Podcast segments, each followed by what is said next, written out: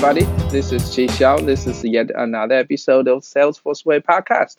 Today, I'm so happy to sitting with Matt Goldspink. Hey. Hello, Matt. Hey. Hey. Would you please introduce yourself? Sure. Uh, so my name's Matt. I'm from the UK and I currently work at Vlocity as a UI developer. So I've been with Vlocity since 2014. And that's also the experience that I have on Salesforce is all with Vlocity. Um, so yeah, everything I've learned about Salesforce has been there, and I've kind of picked up on different parts of the Salesforce ecosystem along the way. And right now, I'm kind of working on all the Lightning Web Component stuff that's just been released by the guys, which is really exciting. Oh, that's cool. You get the chance to working with the cutting edge stuff. Yeah, yep, yep. We're we're all over it. Everything we're doing is now Lightning Web Components. Oh, I so admire you. you know. yeah, I think uh, along the topic is that uh, I saw your article in, in Salesforce uh, developer blog, and it's talking about the locker service, right? Mm-hmm. So I yeah. think you do have some experience with the locker service. Yeah, so before we uh, started doing Lightning Web Components, we'd done a lot of playing around with Aura and just the Lightning platform in general. Um, and we were on the pilot program when it was launched back in, it was either 2014 or 2015. Mm-hmm. And Locker was one of these things that was almost like a blocker to us to really adopt Aura because at the time it was so new and had a lot of kind of restrictions in it that we couldn't take our existing UI code, which was written in Angular JS at the time, and bring it into Aura. Um, but we kind of kept a track of it and kept revisiting it. And over time, it's evolved and improved. Um, and now it's at a state where we can do crazy things like import a whole Angular JS app into it. But it, it's kind of been one of my little passions on the side to understand security technologies. And for me, Locker is one of these things where, from a developer perspective, it can be a bit frustrating and get in the way of what you want to do from a kind of architectural security perspective, it's it's a piece of ingenuity. It's it's really clever. It's really smart. It solves a lot of security issues that I know that I've faced in the past in other companies. Um, and I think it's one of these technologies that's just been very misunderstood. Um, and I think a lot of people's frustrations that I've seen within Vlocity, for example, has come from those early days where it wasn't really as stable and mature as it is today.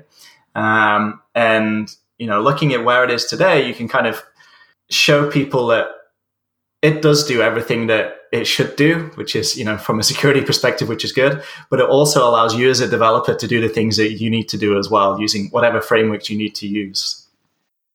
Because, you know, for the locker service, to me, it's a black box.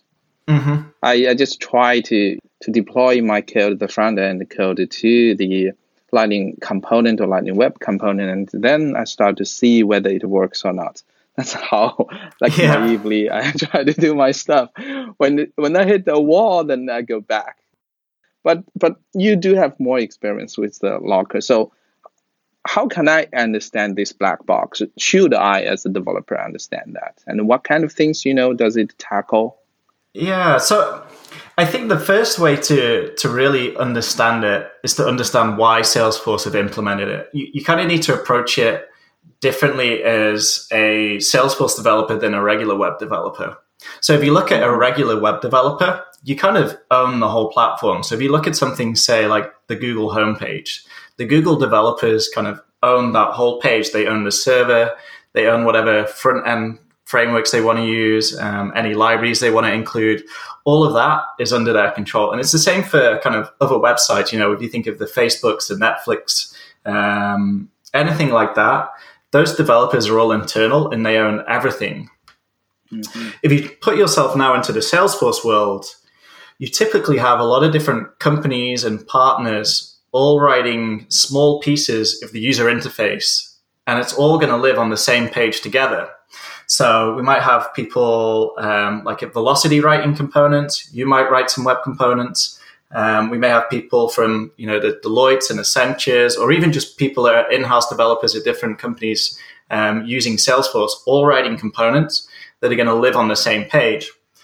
And the challenge with that is that with with regular JavaScript and CSS, it's kind of a bit of a a global nightmare in the sense that I write some CSS um, and it may style, say, paragraph tags. But mm-hmm. if your component uses paragraph tags, my CSS is going to go and affect and change the look and feel of your paragraph tags. Mm. And if you go down to the JavaScript level, it's a similar thing. You, you, can kind of run things like query selectors to get a hold of different elements in a page. But if I can suddenly get a hold of your um, element, so let's say you have a form field in your component, and I can get a hold of it and I can go and see what data someone's entered. And let's say that that data was meant to be secure between your server and the customer and not meant to go to anything of vlocity. Then we've kind of, you know, leaked suddenly a lot of data between two different or three or four different parties that shouldn't have access to that. So you, for developers, you kind of have to rethink and kind of accept the fact that you're just a participant in a little box on a screen and you don't own the whole page and you have to really think about well what are my restrictions now because i'm in this box? Um, and so locker is the kind of technology that i guess reinforces the security and the isolation of your little sandbox for your component. Um, and and the way that they do it is really smart. You know i can go into more technical detail but at, at, a high level it essentially mm-hmm. stops my css from touching any of your css so I could write a paragraph tag CSS rule, but it would only touch my component and not yours. Uh, and similarly, mm-hmm. I can query for some DOM elements using the, the query selector API, but it would only give me back the elements that are in my component and not anything in anyone else's component. Mm. Um, can I, in, in a way, can I think of it like the multi-tenant cloud, like mm-hmm. as a Salesforce, right? Yeah. So we are sitting in maybe the same server, but we're different customers of Salesforce. So we are not allowed to see their data. We're not allowed to see their metadata. Yeah. So somehow there's a way to handle this boundary between these customers. So in this case, it's like different uh, maybe slots that uh, as a developer, I can go to the front end page, click the editor, and then you know drag those components into those slots onto the page. Those are kind of boundaries, right? Exactly. Yeah. So that that slot is your boundary for your Aura component or Lightning Web component, and and you can't leak anything out of that. Um, and similarly, no one can kind of leak anything into you to you know take data or mess up how your component looks and feels. Mm-hmm. That's cool. but uh, you know, as the beginning tutorial, I don't really want to go into those details. And you mentioned that it's all the time evolving, right? Mm-hmm. At the mm-hmm. beginning, it wasn't so easy to you know add those like Angular or React uh, kind of libraries on top, but now it's getting much better. Yeah, yeah. So one of the ways that they kind of do this sandboxing is that they insert proxies for some of the the kind of standard um, I guess, web developer APIs. So things like the document and the window object that are always global in a browser. Mm-hmm. And so one of the challenges they faced is that there's a lot of different methods and properties that exist on these. Um, and so they've had to find ways to basically lock it down to only let developers have access to safe versions of all of those. And I think that's the thing that's taken them a long time to do because there's always new methods and properties added to these in all the different mm-hmm. browsers. And so kind of opening them up slowly to make sure that they're secure and also work consistently across browsers has been, I think, one of the big challenges for the guys at Salesforce. Um, but you know, it, the state that it's in right now is they've they've kind of implemented a lot of these APIs so that pretty much every library works. Um, you know, things like React, jQuery, D3 will all safely work inside of Locker Service now. Hmm. Maybe just a side question is that it's hard for me to grab this uh, Locker service. Is it like a like an Apex code implementation, or is it like a JavaScript? What is it? So it, it, it's in JavaScript, and essentially, okay. when you upload your component to Salesforce, um, mm-hmm. and the web page that you load in Salesforce wants to render your component, it downloads the code from Salesforce, and then it puts it into Locker Service, into a little container basically that Locker Service sits around. Um, mm. And so when you have some code in your component that says asks for a different DOM element, what you're really doing is asking Locker Service, hey, can you give me the safe version of this method to call? Um, and Locker Service then takes care of making sure you only get pieces of the HTML and DOM that are safe for your component. So okay. it, it just sits in its kind of own little, um, I guess, sandbox, security sandbox okay. that Locker just manages for you and makes sure that you don't escape out of and no one escapes into. Okay, I got it. So if I check the HTML source, I'm able to see there's like a Locker JS file loaded. Yeah, I mean, it's you know, Salesforce did a nice thing of kind of minifying and, and compressing okay. and, and rewriting everything, so you, it's not very easy to to see. Um, it, it okay. did used to be uh, open source in the Aura project. I I have a feeling that it disappeared recently when they kind of um, moved Aura okay. moved away from Aura to more LWC. So I, I don't know where that mm. code lives now. Um, but you used to be able to look at it. But you can, there is something called the Locker API Viewer, um, which if okay. you go to the developer docs for Lightning Web Components, you'll see that there's a tab at the top.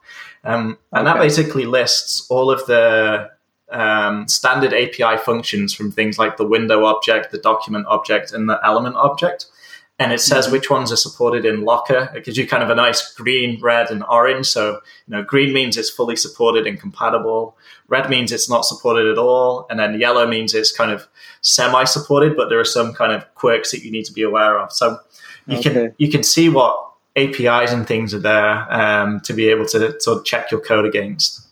That's a very useful information. So you mentioned it's Locker API viewer. It's yeah. a web page, right? It's a web page. Developer developer side of yeah. Salesforce. Okay. Yeah. I, w- I will get that link from you later and sure. put in our show notes. Sure.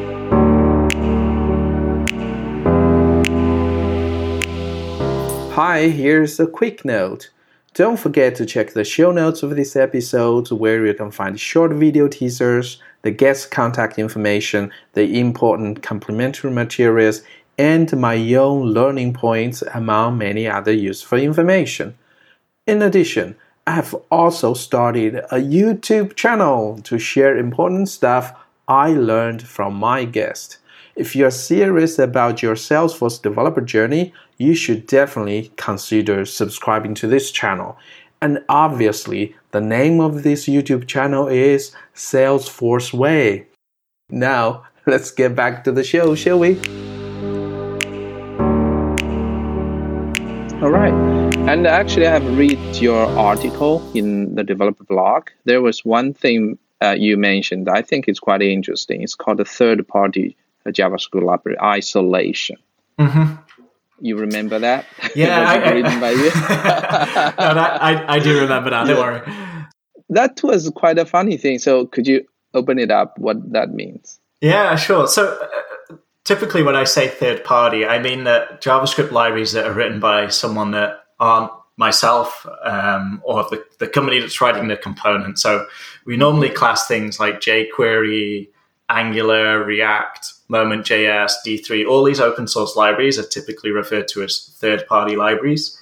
Mm-hmm. And, you know, in the spirit of good web development, we don't want to reinvent the wheel. So we want to try and reuse good frameworks and libraries inside of our component. So a good example of this is uh, Moment.js. So Moment.js for web developers is a very popular date manipulation library, and it allows you to do really simple date calculations. So, for example, um, if I was to give it my date of birth, it could tell me how old I am today, or you know how old I will be on a certain date in the future. Um, mm and it does all sorts of things. You know, it can format it to different time zones, so it gets used very heavily. And one of the challenges that you typically have as a web developer when you're not in the Lightning world is that if you have different um, components that want to use Moment.js, they may be using mm-hmm. two or three different versions of Moment.js. And you kind of have to, because of the kind of global nature of a web page in JavaScript, you, you kind of have to stick with just one version. And so then mm-hmm. you you have to figure out, okay, well, will the version that I use work with the version that this other component needs, or, or am I going to have to switch to their version? And I'm going to have to run all my regression tests, and you know, all these kind of common issues crop up.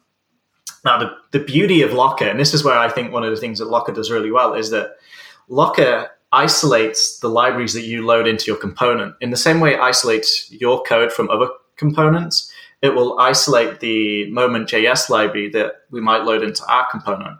So I can load, you know, version 2.15 of moment.js, but your component might load 2.11 of moment.js. And it wouldn't be a problem because of the way Locker's isolated these two uh, components. We can have two versions of Moment living and running on the page at the same time in a way that you just can't do with standard JavaScript. So in, in some ways, while Locker is restrictive, it actually more um, flexible to be able to do some crazy yeah. things like that.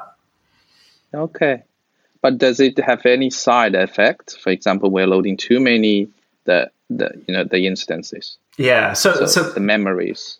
Exactly, yeah. So there are some obvious downsides to this. So a, common example I always give to people is that you know we say that you can use a library like React in your page um, to write components, and a lot of people you know like to write React components because it's you know it's a popular, well-known framework. It's well tested, um, and it has a lot of functionality that people need. But the problem is, is that if I was to write a React component using React 15 and you were to reuse one um, written with React 16, we're now downloading two versions of React onto the same page.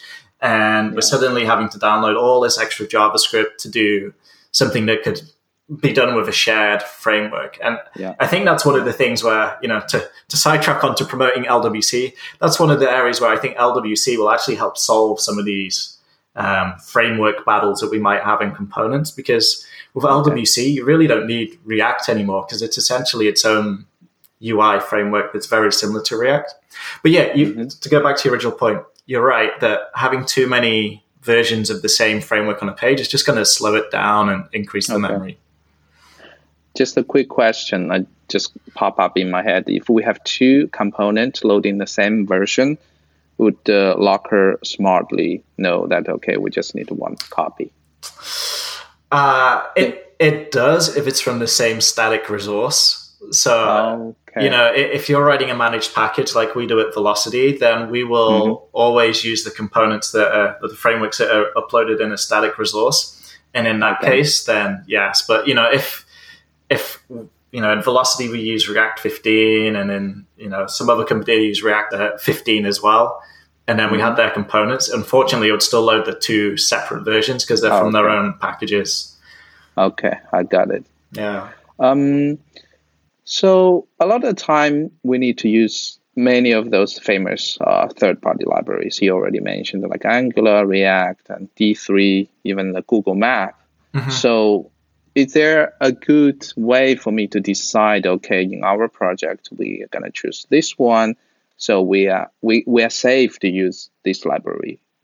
Yeah. So uh, uh, there are a couple of things. So uh, firstly, one thing that we've started to do a lot now is to kind of really question: Do we need this framework? Is you know the features that it provides um, you know, superseded by browser standards. So a really good example of this is jQuery. Um, a lot of people used to always include jQuery because it abstracted all these differences in browsers and added some extra functionality. Nowadays, you don't need to use jQuery. All of the kind of core functionality is implemented by all of the browsers already. So you're not really benefiting from including something like jQuery. Um, another example that you kind of mentioned there would be, say, Google Maps. And mm-hmm. the guys at Salesforce now have a, a, Maps component that you can use. So, where possible, I would probably say just use that um, instead of trying to include Google Maps yourself. But there are going to be kind of examples where you do need to um, include these frameworks. So D3 is, is a good example of something that a lot of people use to create, you know, dynamic charts and graphs and mm-hmm. data visualizations. Um, yeah. And kind of one problem that people always used to hit was, well, is this going to work inside of Locker service at all? Is it even worth me trying to write a component that uses it and upload it? So mm-hmm. one of the other tools that Salesforce have provided now, which is another tab on the um, Lightning developer docs I spoke about before, is called okay. the uh, the Locker console. And essentially, what that is is a little JavaScript playground where you can copy and paste, say, the contents of D3 into a little text area on it, mm-hmm. and mm-hmm. hit run, and it will tell you if it will throw an error inside of Locker. Um, or if it will kind of work fine. And essentially, what it does is it tries to run the code through Locker okay. on that web page and let you know. So that's a really useful tool. We've used it a few times recently to kind of evaluate some other libraries that we needed to use um, to kind of save ourselves the hassle of figuring out, okay, is this going to work okay. or not? This is a very useful information give me the link later, then I'll put it in the show yeah, I, I, will. For we sure, love all these little toys. yeah, yeah. Um, but then I think that just the decision in general will just be based on well, if it solves all our needs and it works in Locker, then you know we should probably go ahead and use it if, if that's the right thing to do. And I think that that decision at the end of the day will always come down to the developers in the team that are writing that component, um, and just kind of awareness as to the implications of including, say your own version of D3 or, or whatever it is inside a component. Yeah. You know, to me, I started to learn the Lightning Web component, and there are those sample libraries uh, released mm-hmm. by Salesforce. And those codes, more or less, they are really simple, really basic. How to uh, across communication between different components, how to you know show the different uh, items, but uh, when the project gets complicated, I'm not really sure how to do those stuff. I, I don't really find any open source project online that, for example, we can really mimic those functionalities or features in Angular or in React. So I don't know from my point of view how powerful the Lightning Web component. I just heard this is like the modern standard, right? Mm-hmm. We have this uh, web component. Yeah. Yeah. So uh, I would say that the, the best examples to look at for something a little bit more complete are the um, the kind of bigger applications that Salesforce have built and shipped. So I know that there are some kind of um, recipe examples which show small examples, sort of the hello world and how to do simple mm-hmm. data binding. But they yeah. have some good ones. Like there's a uh, I'm trying to remember the name of it, but I think it, it it's a kind of an e-bike store where you can drag okay. and drop um, bikes into a shopping cart, uh, which is it's a really good example because it shows how to do something complex. Like how do I do drag and drop between two different Lightning Web components, which is in the past in Aura has actually been really difficult to do. But with Lightning Web okay. components, you can see it using just the standard browser drag drop APIs to move a piece of data from one component on the screen to another. Um, mm-hmm. So I would always start at these kind of bigger examples. And then I, I think that a lot of the you know bigger sort of architecture questions about how do we structure you know a number of web components to build a larger application you can actually look at how people do this with react um, and other frameworks like i mean polymer is a good example to compare against because polymer is another um, web component implementation um, okay. and a lot of the principles about you know separating out components and sending messages between the two apply equally across these frameworks. It's just that there might be some API differences, but the, the general mm. architecture of messaging and data passing and isolation of components is is really the same. It's all about you know component isolation, writing reusable, small, simple components, and then yeah. kind of puzzling them together with a larger application component that can mediate between them all. So it's really, you know, there's not something special to I say to say LWC and Lightning Web Components mm-hmm. in general. Mm-hmm. It's really just, you know, I think taking just good architectural decisions um, mm. and really remembering that, you know, a component should be isolated. It shouldn't be able to do things outside of itself.